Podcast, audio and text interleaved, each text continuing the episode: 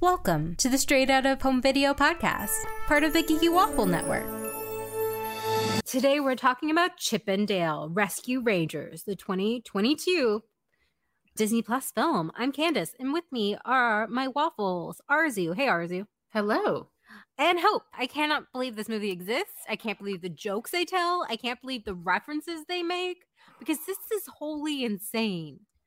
I am surprised. I'm not fully because it's Disney money and they definitely slung a lot of it around. And I was reading how they got some of the properties. I am very pleased with how many properties from competitors are in here, like the Yeah. DreamWorks movies and like Mattel and stuff like that. And I was reading about how they got Ugly Sonic, which is fascinating and underhanded. but I'll take it because that's one of my favorite parts. That's Ugly Sonic's the reason why I watched this movie. I wasn't planning on seeing it. It was all because I saw Ugly Sonic trending that day. Oh my god. Were you guys uh, fans of Chip 'n Dale yeah. Rangers? Yeah, I we Back didn't have cable when I was growing up, so it was just whatever I caught at my grandparents and we had one tape with three episodes on it. Oh so my I watched it god, you're lot, the police lady in the movie. I am the police lady. We just did, I don't know all the episodes by heart. I've seen like some of them and I've enjoyed what I saw, but I will more, more than the others, but I'll be honest, I was not a Disney afternoon kid. Oh, Um I was a I was a Fox Kids WB kid. And so I I saw Rescue Rangers like here and there. I watched occasionally. So I, I really mean it. Like the reason I like this movie was just something I was going I didn't care about until I saw Ugly Sonic trending, and I was like, "What is happening?" And that's what actually made me watch it because I am a huge fan of Sonic the Hedgehog. I love the two live action movies. And I saw this, I was like, what are they doing? And it's definitely a lot. And I do have thoughts. Wait, one second. I'm hearing thunder. If I do get disconnected, finish without me because I need this episode. Okay. okay. Just giving you guys an FYI in case, Well, like, so you went back into our subconscious memory. yes, exactly. Oh, we couldn't sustain it. Okay. So the premise is Who Framed Roger Rabbit, right? yes. Is that it a- is- it's got the same vibe. Even with a Roger Rabbit joke right in the Yeah. opening. Yeah. It's like tunes are real and they live in the real world pretty much. And like Chip and Dale were actors in Rescue Rangers and they're, they're has-beens now. Yeah. I watched this like right on the heels of watching Patch's London Adventure. and it did I did catch like some similarities between the two of them. If there's an actor who's trying to relive this old time to get a show back, and I was like, these actually work really well together. Double Yeah. feature.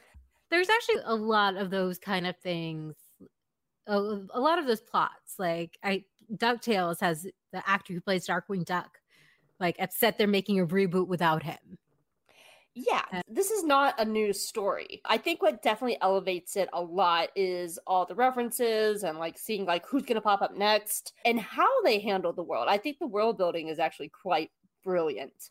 Bill is trying to he's at like d23 i believe No, he's at like some oh, What's it, some Denver kind of because all the Oh, yeah. competitor characters are there True, too. So true, it's true, like true. a, it's just like a city convention. yeah what i was gonna say oh yeah because like skeletor's there Yeah. and he-man oh, I just I'm just laughing at all the movies. no, yeah, it's it, I really it's it's such a I I- can we talk about the actual like world for a minute? Yeah. because I think for one, I'm glad that they had so many different properties and like DreamWorks characters and stuff like that in it as well. Because I think that's very much what sets it apart from something like Wreck It Ralph in my brain. The second Wreck It Ralph movie felt very much like a Disney Plus promo because they only Yeah. had Disney properties or Star Wars or Marvel. But because this had such a wide variety of not just animation, not just CGI, but puppetry and claymation, like it really felt like a celebration of animation as a norm. Like even like things going back to like the steamboat willie era there's like nods to fleischer studios. You have more recent stuff like the cal arts trend that's really taken over the 2010s with like off like dipper pines comes walking out and i lost it seeing bootleg dipper. So it really felt like this amazing like marriage of all eras of animation like and even something like the uncanny valley joke yeah it's a joke but it really was an important time period of animation and like Mhm. really did we wouldn't have a CGI Dale if we didn't have Uncanny Valley time in the 2000s. So it, it really did feel like a huge celebration of not just Disney, but like Fleischer and like all these other studios that each in their own way contributed to animation. And last but not least, there needs to be a horror movie about a claymation killer. Oh, like the police chief. yeah, that's horrifying. Like trying to kill a claymation doll. Like give it like mm-hmm. a Chucky movie and like the claymation toy is trying to kill you. They did that with Gravity Falls, actually. now I think about it. There's a claymation episode of Put it- Gravity Falls. Put it in the oven. Yeah, you have to get like that's the, the, like the clay that gets hard when you bake it. Yeah, that would be the how you kill it. That's how they figure it out in the end. And Mm. just an example of like Disney getting like DreamWorks and everyone on involved. There's a scene where Seth Rogen's character Oh, is confronted with a bunch of other Seth Mhm. Rogen characters, which includes Pumbaa from The Lion King, who makes fun of his dead eyes and like pot kettle Pumbaa. And then there's also his characters from Mon- Monsters vs. Aliens and Kung Fu Panda, which I believe are both DreamWorks. Yeah. Yeah. Yeah. I just what I like about the world, like to go to what Hope was saying about how Wreck It Ralph was very Disney oriented and this isn't, is it's weird because they're animated, but it feels more lived in. And I don't Yeah. know if that makes Yeah. sense to the two of you, but it No, feels that like makes a lot of sense. like There's yeah, so much stuff in the background. coexist. Yeah, there's so much going on. like I just watched it again today and there were so many things I missed. Like they're just driving down the road and there's like a car's car driving behind them. The billboards are great all over. There's one where like Doug Funny and Pork Chop from the Nickelodeon show Doug uh, have a law firm. Oh my god. And it says something like we're no funny business. It says something like that. It's so funny. It's like in the background on a billboard. And I think like with those kind of jokes and with all those kind of references, you feel like the people who make the made this like truly love animation and love like cartoons and are just having a blast with it. a lot of the people from competitor studios started at Disney. Oh, what's his name? Katzenberg? Katzenberg, I think is his name Yeah, is. Katzenberg, He yeah. he started DreamWorks and he was a Disney animator for years before he finally mm-hmm. left and started DreamWorks. he was a Disney exec. Not yeah. Oh, okay. Yeah. Yeah. And then there's rumors that Shrek is based on Eisner, I believe. Michael Mm. Eisner. it's a very somewhat spiteful processing for Katzenberg of having to leave the Disney company, which is Yeah, why the first Shrek in particular feels so pointed. Yeah, Disney, especially like the whole like Quat land. Duloc, yeah. Yeah, Duloc. Yeah, Duloc. But I know like I got when I saw the movie, I was very fortunate through work to be able to see it at the public screening with a Q&A with the director. And if I Oh. recall correctly, he said that a lot of the animation where possible was done by the people who had animated it originally. Obviously, oh, that's cool. they're not like always around to do that, but he was going if they specialized in it and they were available to do the animation, they did the animation. Oh, that's so, like- big mouse money at work. Basically, like it was just can you animate like 30 seconds of this for the project and they would and he was saying like in the trailer they didn't have the final stuff from them yet, which is why the trailer doesn't look as good as the movie does. He's like it's not finished, it's not finished. But then yeah, so I think that's like a level of care you were saying about how much the people who made this movie care about animation that they sought out the original animators or animated team or somebody who could animate in that way where it was possible. Yeah, and there's always like you can tell when something is made with love or joy or just something somebody wants to be working on. There's definitely films where you're just like the director and writer are just there for a paycheck, but like this one, you just feel like this is something they wanted to make and there's so many jokes, so many Easter eggs. I just remember I'm like I saw Sora's hair from Kingdom Hearts. I'm like that's so random. So random. Um, the mom from Phineas and Ferb was Where on was the black market selling like pies Yep. or something. Oh my god. Candace is gonna tell on them. Can- Candace is she can't even tell on them now, not what her mom is doing. Yeah, her mom never listens to her anyway because her mom's a criminal. My god. but even then was very much because of all the Easter eggs and the cameos, it very much is a movie about how to do nostalgia, poking fun at nostalgia. And like when you do have like these movies, take something like Rogue One, like when Jen and Cassian are like walking through the marketplace, they run into the A New Hope guys from the mm-hmm. cantina scene and stuff like that. And, it, and so it's very much a story about nostalgia and how to do it correctly and poking fun of it too. The final joke of saying, Oh, would we get a pop star to do the theme song? Because that is a thing. And so I think they do balance the I do think that's the best part of the story actually because I don't think Chip and Dale carry their own movie very well, but I think they're the weakest part of the movie because the big pull is the commentary about nostalgia and cameos in movies and such. That's interesting because like for me like the nostalgia yes, but I don't maybe it's because I have I have nostalgia for Chip and Dale, but to me the nostalgia doesn't work without them. Yeah, same. If it had been a commentary large on larger like nostalgic animation, sure, but if it's nostalgia through the lens of something like this is for me that I am specifically nostalgic about, that's what makes the movie work. I've had more of the problem on my second viewing. I didn't mind it as much the first time through, but my second viewing fell a lot flatter, which was a concern I had when I wrote the review for the waffles was I wasn't sure how it would hold up on a rewatch. And I found myself more disengaging from the story to look for like more of the Easter eggs. And, and some of it is I'm not the biggest fan of John Mulaney as a voice actor. That's I, that's one of, that's what I was just about to say, Hope, was like I think Andy Samberg is a good actor. And he does okay here. John Mulaney, no, he doesn't. John Mulaney is all very one. That's the thing. I think he works in like some cases, like when he's Spider Pig, or Spider Ham. As Spider Ham, he's playing a very specific cheesy character. And when, knows this. Yeah, but when he's Dale, everything he says sounds like it's setting up a punchline that is never actually coming because he's not the comedic one. Dale is the comedic one, and all his lines sound like this with an inflection at the end of it. And I really noticed it the second time around like, oh, all your reads are exactly the same. And the thing is, I don't get why they did it because John Mulaney and Andy Samberg aren't going to change someone's mind to watch this movie because they're friends with the director. Mm. Oh, they are. I, okay, I, That's all think, it is. I think Samberg was the stronger of the two. I, oh, definitely. yeah, my second time viewing through, he really still held up for me a lot.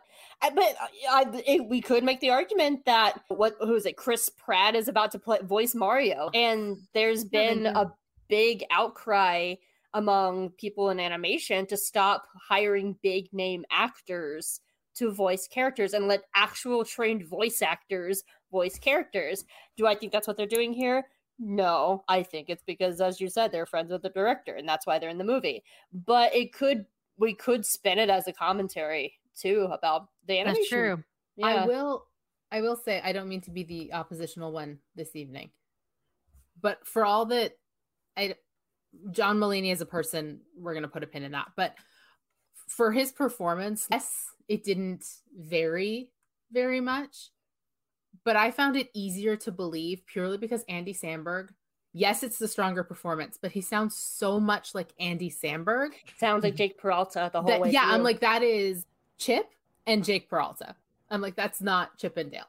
And again, his is the stronger performance. I loved the hell out of what he was doing, but I'm like, that's Andy Samberg and I can like there's like a light film or filter of Andy Samberg like overlaid over Dale the whole time. Whereas with Chip, because I'll use John Mulaney gifs, but I don't never really watched his comedy. I have a harder time seeing him because well, I'm see, yeah, I him. I used to be a big John Mulaney fan. I watched all his all his stand up. His voice is very not. I'm iconic. just less familiar with it, so I had an easier time believing that it wasn't an actor. Like it was both. Do you know what I mean? Like I had an easier time not Brooklyn. seeing his actual face. Yeah, because I was a big Brooklyn. I'm I am a big Brooklyn Nine Nine fan.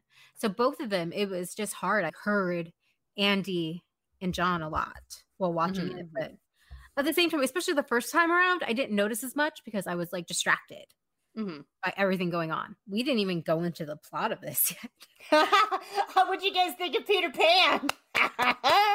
It felt okay. There's a little controversy, which I can speak to, but you set up the controversy first. Okay, let's set up the plot first because okay. this plot. Okay, Chip and Dale. Yeah, Chip is now an insurance adjuster or whatever. Pretty much just gave him like the most boring job in the world. And Monty is addicted to cheese, which I can't believe they did such a straight allegory for addiction with him. Which what else is that? I know that's true. I but, guess it sets up also like the noir police aspect of it. It's all like like oh, and then Monty was missing, blah blah blah. Yeah, and then there's a series of animated characters, including Flounder. I thought this was so good. I love the idea of the bootlegs. The bootlegs freaked me out. I love so it. These so characters, to, to get us back on the plot, these characters are going missing and they're being taken by an organization that is bootlegging them, so changing their really discernible features in order to send them overseas to create bootleg movies. And the plot is Monty goes missing and he's been taken by these people. Yes, because he has. And they want to find him. He has. He owes stuff to his dealer, his cheese dealer. Yes, the, who's a puppet. a Muppet, probably. Oh, I love it. I wanted to see more Muppet fights. but okay, so when they kept saying, "Oh, it's Sweet Pete," did anyone else think it was like Pete, the bad guy in a lot of the Mickey cartoons?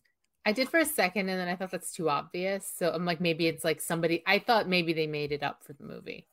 I would have if I didn't know going into it it was Peter Pan because screenshots oh, had been re- had been released beforehand. But I, when I watched it the first time, because I watched it the second time when I was in Florida visiting my mom, so she thought it was Pete from the Disney cartoons, and so it was Goof Troop. It's also Disney Afternoons. So I was so, like, oh, all uh, connected. They already had Blue. So I definitely, I think if I hadn't had seen the screenshots prior, I would have definitely went for Pete as well, which would have been a very obvious villain. So I'm actually glad they didn't go that route. And even then, we still saw Pete voiced by Jim Cummings, which was great. I love Jim Cummings. So Sweet Pete is voiced by Will Arnett, actually, who I didn't know until I looked it up. He did. I didn't know until after. I'm like, no, yeah, that makes sense. Yeah. He is a middle aged, overweight version of Peter Pan who w- founded the Valley Gang after being fired due to his age. So, yeah, the controversy. Go I want to hear it because I, I don't. The, so, Bobby Driscoll, the voice actor for Peter Pan in the 1950s, was a child actor prior to playing Peter Pan. He was in their live action Treasure Island. He did a lot of stuff with Disney. When he got older and less, like, quote unquote, cute, he became much harder to market and he fell down a rabbit hole of, I believe, addiction. Yes, he was. And died extremely young. Oh, some controversy came up after this of like the choice for this to be the route they went with Peter Pan in this movie, which somebody did point out at the screening I was at to the director, who now take this for what it is. I don't know if this was a practiced answer. I, for one, am inclined to believe people do not go into these things with bad mean spirited intentions because yeah. that's not how the rest of the movie felt. He said he didn't know until after the movie was out. I like after that. the movie was done. That he didn't know and that Peter Pan had not been the only person they had in mind going in for the villain. But that's just who they landed on because of this idea of the boy who never grew up growing up. Again, I would like to believe the best in people. I would like to believe he genuinely didn't know until it was too late to change it but that's research? the controversy. It sounds that, but that sounds so weird when it comes to Disney. Like they have to check off on everything. They have to check off on everything, but it's also Disney admitting that they put this boy in a position to end up like that, and that's but on them. They could always be like, "No, we can't use this character." They don't have to explain it to anyone. It's in house or it even then like come like out. in memorial of the person who the or something like yeah i just my brain just I, i'm sure it wasn't malicious and i'm sure it was an accident but also if this is the character you're voice like basing this on why not do more research first it's i don't know i think the other thing is it's easier with peter pan's in the public domain like yeah. Disney's Peter Pan isn't, but Peter Pan as a concept is in the public domain, so it's easier to get those rights. You change the color a little bit, you change the backstory, you can mm-hmm. use it. Yeah, I don't know, but that's I, the controversy. I don't know. My whole thing was if you have this machine that can make you look like anything, why didn't Peter just make himself look young again? I guess it didn't work. That was my thing. Of like, I guess money because he realized he could make money. Yeah, if you can spin it into a profitable business rather than trying to be 13 again. It'd be harder to hide his voice. Yeah. oh man, I didn't mean to I didn't mean to drag it down like that. No, that was fast. I learned a thing. I like learning new things in the medium that I enjoy. To bring this back to like a happier places. Yeah, I was wondering, what did you guys think was your what worked the best for your your favorite parts of the movie? I think it's my sentimental side talking because I'm a very nostalgic sentimental person. But anytime they they would talk about the show with each other because I've said this in book reviews and stuff, but it is challenging in media to make your audience feel like they were there with you when you're reminiscing about something. And they are assuming most of the audience was there to the extent that they were watching the show. So the fact that they made me, a person who hasn't really watched Chip and Dale in about 20 years at least, have those memories again and be like, oh, yeah, those were good times. Like I was there too it pulls a very specific nostalgic heartstring that I like anytime I see it. So the fact that this movie did that quite a bit, I enjoyed very much. Yeah, that made me it made me really happy. It reminded me of being like a 90s kid. And like I remember going to like Magic Kingdom and they would have a Disney afternoon show and Chip and Dale would come out in their like rescue rangers clothes and they're like they play the theme song and i just like remember pumping and just like dancing and just being so happy i was at disney world and just like all those kind of feelings come back how about you hope i think my favorite part was I, I think for me like because i it was my second viewing but like I realized that even though parts of it wasn't quite working for me, it really works well for a general audience because most of the references in there went over my mom's head, but she still had a really good time watching it. So there hmm. definitely a strong story with characters to connect to that ev- that really does it. And like my sister watched it, and she's not an animation person either. Like while I was down there, she was like, "Yeah, we watched Chip and Dale last night," and so it, it does hit a very wide general audience to where there's still something that's something eh, that everybody can enjoy on some level. Like even some like like this and some adult stuff like South Park and Rick and Morty, which I was very surprised by.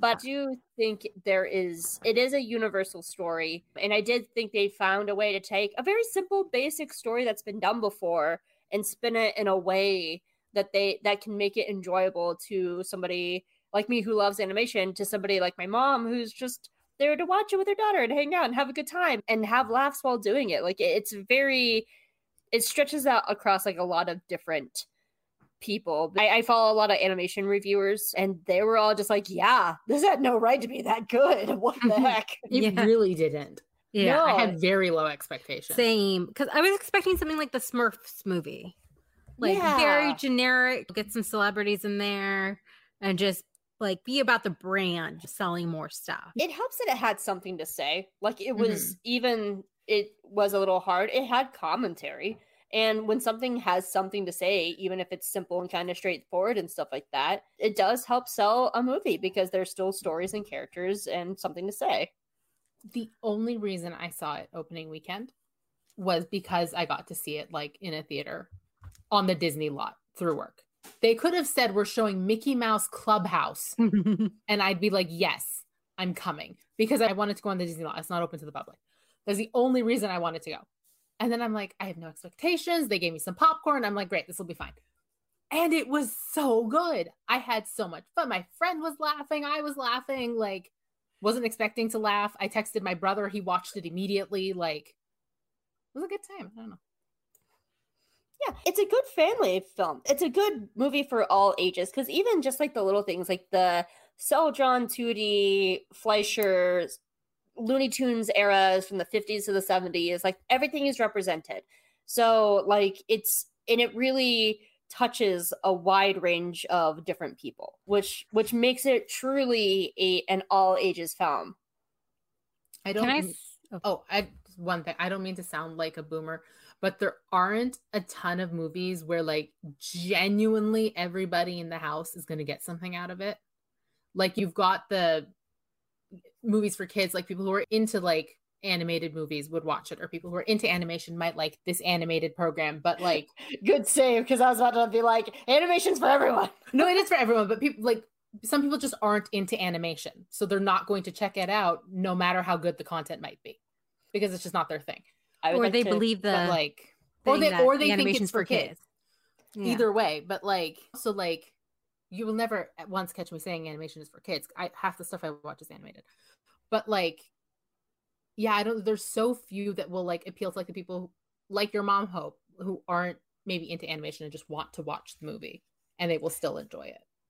Yeah, uh, that that is actually a very the whole animation is for kids is a very North American mindset because it is not true in most of the rest of the world. It's not a genre. Yeah.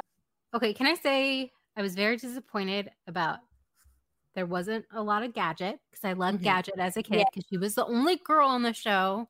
So of course I was like, she's my fave. I was disturbed. you know you what? she is happy. They are happy. And you know what? Everybody else in that team was cute. a mess. Okay. Okay. So in the movie, it's revealed that Gadget and Zipper the Fly got married and had like 16 kids. And Good for them. God, they're get it, girl. Get okay. no him get it. Uh, he got all up on he, that much bigger mouse. She is happy. He is watching the kids and she is thriving. Like that's life. Good okay. for them. But I was sorry a, she wasn't in the movie more though. But as a fan of the show, he was like her pet. Maybe they're just into that. Okay. Don't ruin my childhood. I'm not taking it away from you. It's canon now. They're married. Canon. It's Chippendale. I'm, I'm sorry. But we're not here to kink shame anybody's kink. Listen, Gadget is happy. Zipper is happy. It works for them. He was playing her pet. He wasn't actually her pet. Right? It was a part. I don't every the few times I watched Rescue Rangers, I thought they were all equals, including Zippers. I was like, yeah, sure. I, I have no recollection of him being the pet. I'm just taking Candace's word on this. Maybe I'm remembering it wrong. It has been a few years. I will admit, as a kid, I paid the least attention to Zipper because he didn't talk. So I thought he was like a dog or something because they would like pet him. They'd be like, good job, Zipper, and like pat his head. Okay, so that's just you making assumptions. He's a member of the team. You know what you they say about assuming. He was a member of the team, and now he's a member of Gadget's family. Because he's with a bunch husband. of mice fly with mouse fly hybrid children. that's what happens when he got a chance to see her gadgets. oh, that's getting cut out, isn't it? no, it's not implications of this movie. They have 16 kids, so you did something. Zipper's right. doing something right. That voice, who was that? Was that Jordan Peele? I've got it open. Hang on. Was, Dennis um, Haysbert. Yeah. yeah. He's yeah. Allstate guy. Yeah. Anybody who talks to me in that voice, yeah. You all have 16 kids. Just close my eyes. It fixes the problem. Keegan Michael Key was a Muppet like a Muppet cheesemonger. Oh, you're right. You're right. Oh, I love that character. Just the whole like he's going off like the Swedish chef and like the voice drop of like, "Are you caps?" that was my favorite joke of the movie. yeah, the Swedish chef is like one of my favorite Muppets. I want to go Bork, bork. Bork, yes. What did you guys think of the cop lady? Ellie? Al- Ellie, yeah, played by KiKi Layne. I, I thought the the double triple twist they were pulling with her worked because I thought I was so smart piecing it together and then I was wrong. So that might just be me. I might just be an idiot, but I thought I was. I'm clear. I'm clearly the person this was written for because every time there was a twist, I was like, "Oh my god!" I no, no, I, I felt that way too. I fell for the double triple twist, and I like how they doubled down on it. Just like it's the police chief, of course it is, because it's obvious. I'm a jerk, and so like not played by J.K. Simmons. I, he's so who, such a he needs to be actor. in everything. He's such a good voice actor, man. If you haven't, he's so good in Gravity Falls too. Like he's just so good in everything he does.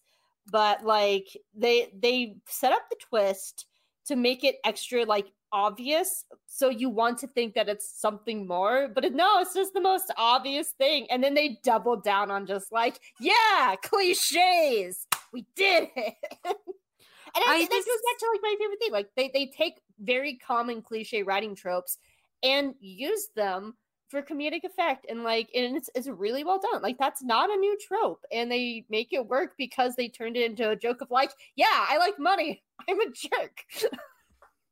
Okay can i just say the part that made me laugh like the hardest and the most wasn't like a visual gag. It was when ellie was talking about like they got a tip and they attacked like the nickelodeon junior suite and like paw patrol attacked them my mind but hearing about this, I just I the, can't. the gruesomeness of like Sergeant's never gonna have kids yet because they it was so well written. Whatever they show you is not gonna be anywhere near as good as, as what you're picturing. Yeah, and KiKi Not Lay just close. like it's like doing it like so serious, like a drama. Like she was in If Beale Street Could Talk, like a very dramatic, excellent movie.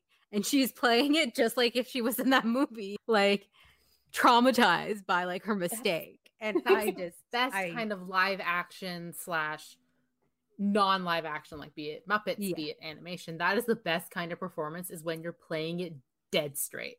yeah, and she does Like a you're not fantastic job. winking, nothing. You're just like, I am in a movie and I'm taking it very seriously. But, but that's the comedy of it too. It's this really just crazy, outlandish. Like the words coming out of her mouth are so outlandish, but sh- oh, because she's playing it so straight is why it's funny. Yes.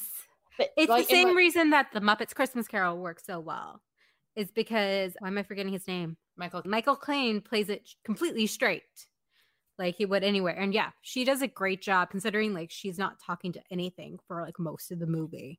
I mean, to me, that it goes back to the. It really goes back to the strength of the world. Like they committed to this world from beginning to end. This is the world. It's this like a sock puppet walks on the screen. A sock puppet is a police officer, and it functions in this world.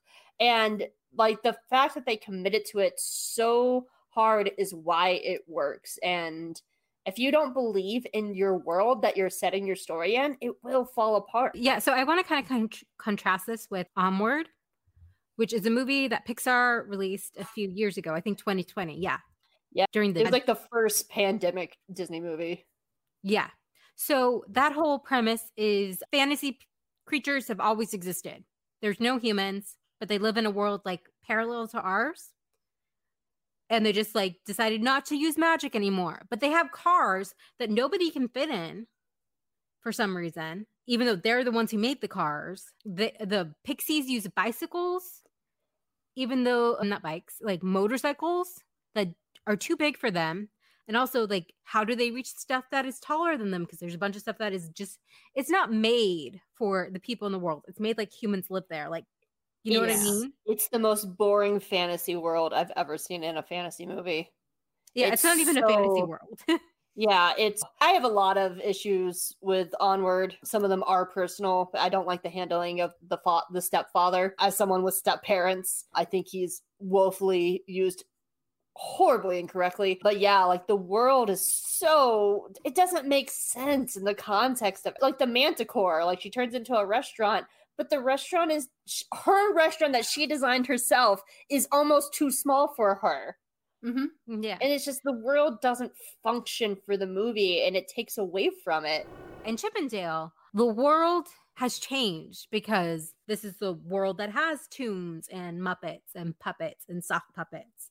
Chip lives in a house that is his size and dale has a car that is too big for him and chip mentions that. He's like Yeah. they make cars for chipmunks like our size. And he's like it's fine. It's just him being Dale kind of thing. So the world has adapted. Like Monter- monty's apartment is mouse size. It's a smaller version of the apartment it's right in front of. yeah. But it's for mice. but that's also one of the best gags is when elliot just like shows up in the window just like hey! Yeah. And it's Exactly. a gag. Like it's like yeah it's because and because then they use the world to show where the characters are at. Like the reason dale has this big outlandish car is because he has these big outlandish dreams that he's trying to live in and making them work but it's not functioning correctly because he's missing these pieces of himself that he cannot thrive fully because he has these broken relationships with chip just as much as his car is broken and he's trying to make it all work like like the car is a symbol of dale of who he is yeah and And it's it- just like Make a joke in onward the movie about it onward, the stepfather is in a police car that doesn't fit him. Like he's work, he has to like maneuver to get inside it. It just mm. it makes zero it, sense in that regards. But like, yeah, it, this is made for humor. um, it's made for them. Hmm? It makes me think of Zootopia because that one is another mm. one where like the animals are all wildly different sizes, but the areas where all of them congregate, there are accessibility concerns. Like there's drink stands that are up here for the giraffes and they're down here for the mice. And otherwise, like you just live with similarly sized animals and things are sized appropriately. So like yeah. that was a world where thought was put into functionality, whereas like I think Onward was just like they control F all the humans and put fantasy creatures in there instead. Yeah. I think they went for the definitely the novelty of just like, oh, these fantasy people are now in the real world. Like it they I think they went for the novelty of it, but novelty doesn't carry a full story. And it no, creates more problems than actually committing to the world. I agree. What did you think? Oh, okay. What did you think of Bill making himself CGI? I thought it was, was funny it because it is commentary like of animation and these recent trends like the whole joke about baloo ha- like having getting a live action reboot now he's back on top. It is a commentary of animation and the direction we went into where we're taking all these like nostalgic properties that started in 2D and even then like Chip's not full 2D he's cel shaded 3D model but he's drawn to look 2D to represent the past but it is very much talking about these trends of like when we get these reboots they're usually like CGI updates but they lose a bit of like what made them great, which is like the messy lines of hand drawn cel animation. Yeah. It, there's a lot of heart that goes into hand drawn cel 2D animation with like erase marks and stuff that sometimes make it into the final shows and stuff. There are scenes in Little Mermaid that are slightly out of focus because they didn't fully focus the camera when they were filming the plates. It's so it, it's I really liked that choice because it is it is a mark of like the more recent like 2010s of all the reboots that came out in like the 2000s and 2010s. And I think it's a nice comment that anybody over the age of like 10 will understand because even if your first exposure to any of these stories was the 3D version, with everything being available on Disney Plus and like throughout the internet, like at some point you've gone back to look and you found the 2D. Yeah. So you know that they changed it when they updated. So you might not get the depth of the commentary, but you do get what they're poking at and you as a 10 year old feel very smart for picking up on this. Even something like the uncanny valley scene like that was groundbreaking. Mm-hmm. that was groundbreaking. We wouldn't have this movie if not for as wonky and janky as it is now. Like i was recently watching a couple clips from the first toy story movie and man does it that look rough. rough. don't look at the humans. Don't look at the humans. but it, they really programs that they use to make Toy Story are now things that we use in our it's the same programming and it really was state of the art and it was an important time like we can joke about it now we can joke about how all the humans look like Andy in the background but it really is important like mm-hmm. steps to get where we are now and they really yeah, took and, the time to celebrate it in this movie and yeah Toy Story was so smart about focusing on inanimate objects. So we don't have well, that in Uncanny Valley. Isn't that why it took so long for Pixar to do a human focused story? Because yeah. it didn't look right. Yeah, because mm-hmm. they just don't want to be creepy. Yeah. Um, do you think they were making fun of themselves, like Disney, in a way, when they had like the ET Batman crossover, oh, like yeah. as their MCU kind of thing? In in as gentle a way as one would make fun of themselves. I don't think Disney's ever going to be fully introspective and really look at it, but they're like, I think it's kind. It was funny. Don't get me wrong. I want to say yeah. that right from the beginning, but it was one of those like, see, guys, we get it. We're in on the joke. That was one of the things that I was I had heard about, and I'm gonna I'm gonna preface this whole thing by saying it was from like a third person source or a second person source. So like take it for a little bit of grain of salt. But this is one of those like big like YouTube channels that actually like usually do their research really well, but still take it with a grain of salt the way that they were able to get away with some of the stuff like Batman and Ugly Sonic is they changed the design just enough to where it would hit the realm of parody because they couldn't actually get the license for Batman. So all they had to do was get the general shape and the sort of voice, and it sells and it reads as Batman. And same thing with Ugly Sonic. Like they apparently didn't get the rights to use Ugly Sonic from Sega because Sega is very protective. Like Sega's like Nintendo they're very protective of their properties. So they changed the original Ugly Sonic design just enough to be in the realms of parody. Yeah. And it worked. We all knew who they were portraying, who they were supposed to be. Yeah, but they're making fun of other people's properties, not their own. I think they made fun of themselves in a, a little bit. Lumiere is out like really needing money at that convention. and like flounders trying to like hawk dingle hoppers. Um, there was an in credit scene with Darkwing Duck. Do you think we're gonna get a Darkwing Duck movie? No, I think we'd get the TV show before, only just because we know the TV show's in the works. Apparently, That's true. I, but that was actually to touch on the DuckTales reboot show. Like that was actually the reason why Chip and Dale was used so little in the DuckTales reboot is because this movie was in the works and this had the bigger contract, so they actually weren't allowed to use fully use Chip and Dale in the DuckTales show the same way they were able to use Darkwing. But yeah, Chip and Dale have Chip and Dale, Gadget, Monty, and Zipper have like a little cameo in DuckTales. But they don't even zoo. talk.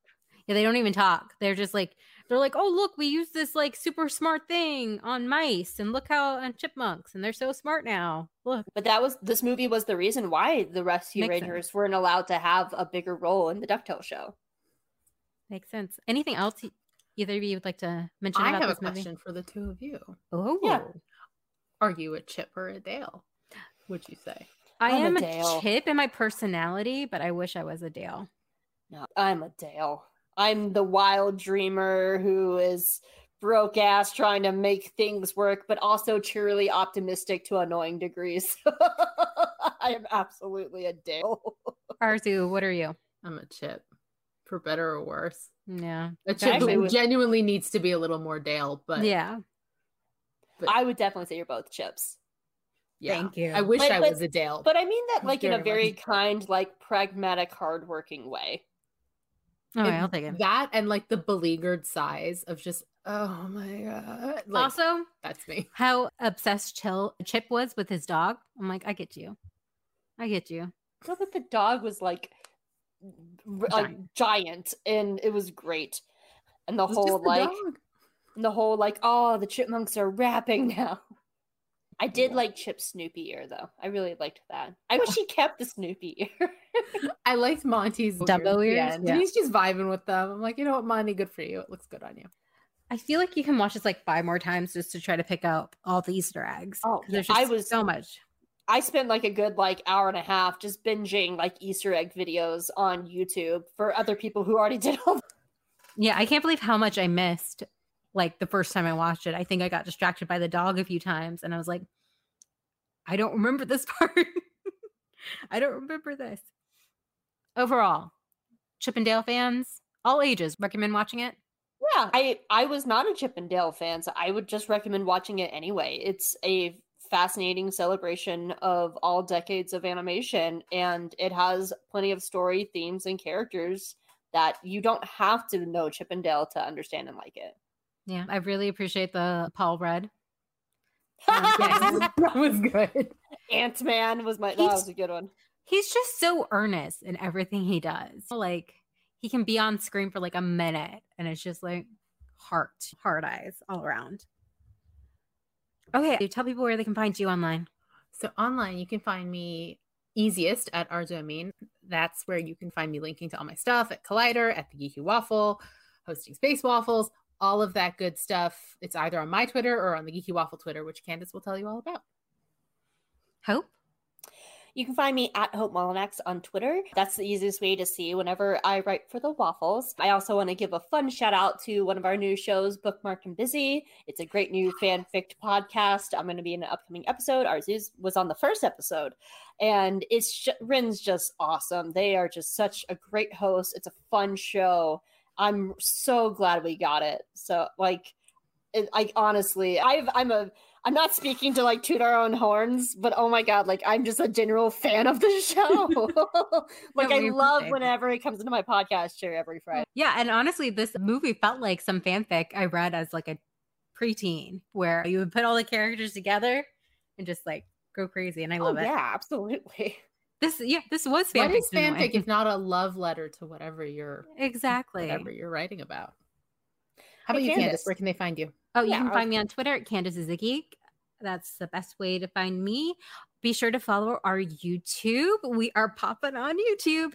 YouTube dot com slash c slash the geeky waffle the geeky waffle everywhere but twitter because we're at geeky underscore waffle there yeah so we're, we're everywhere y'all we're getting around so yeah we hope you have a happily ever after until you get rebooted into a cgi character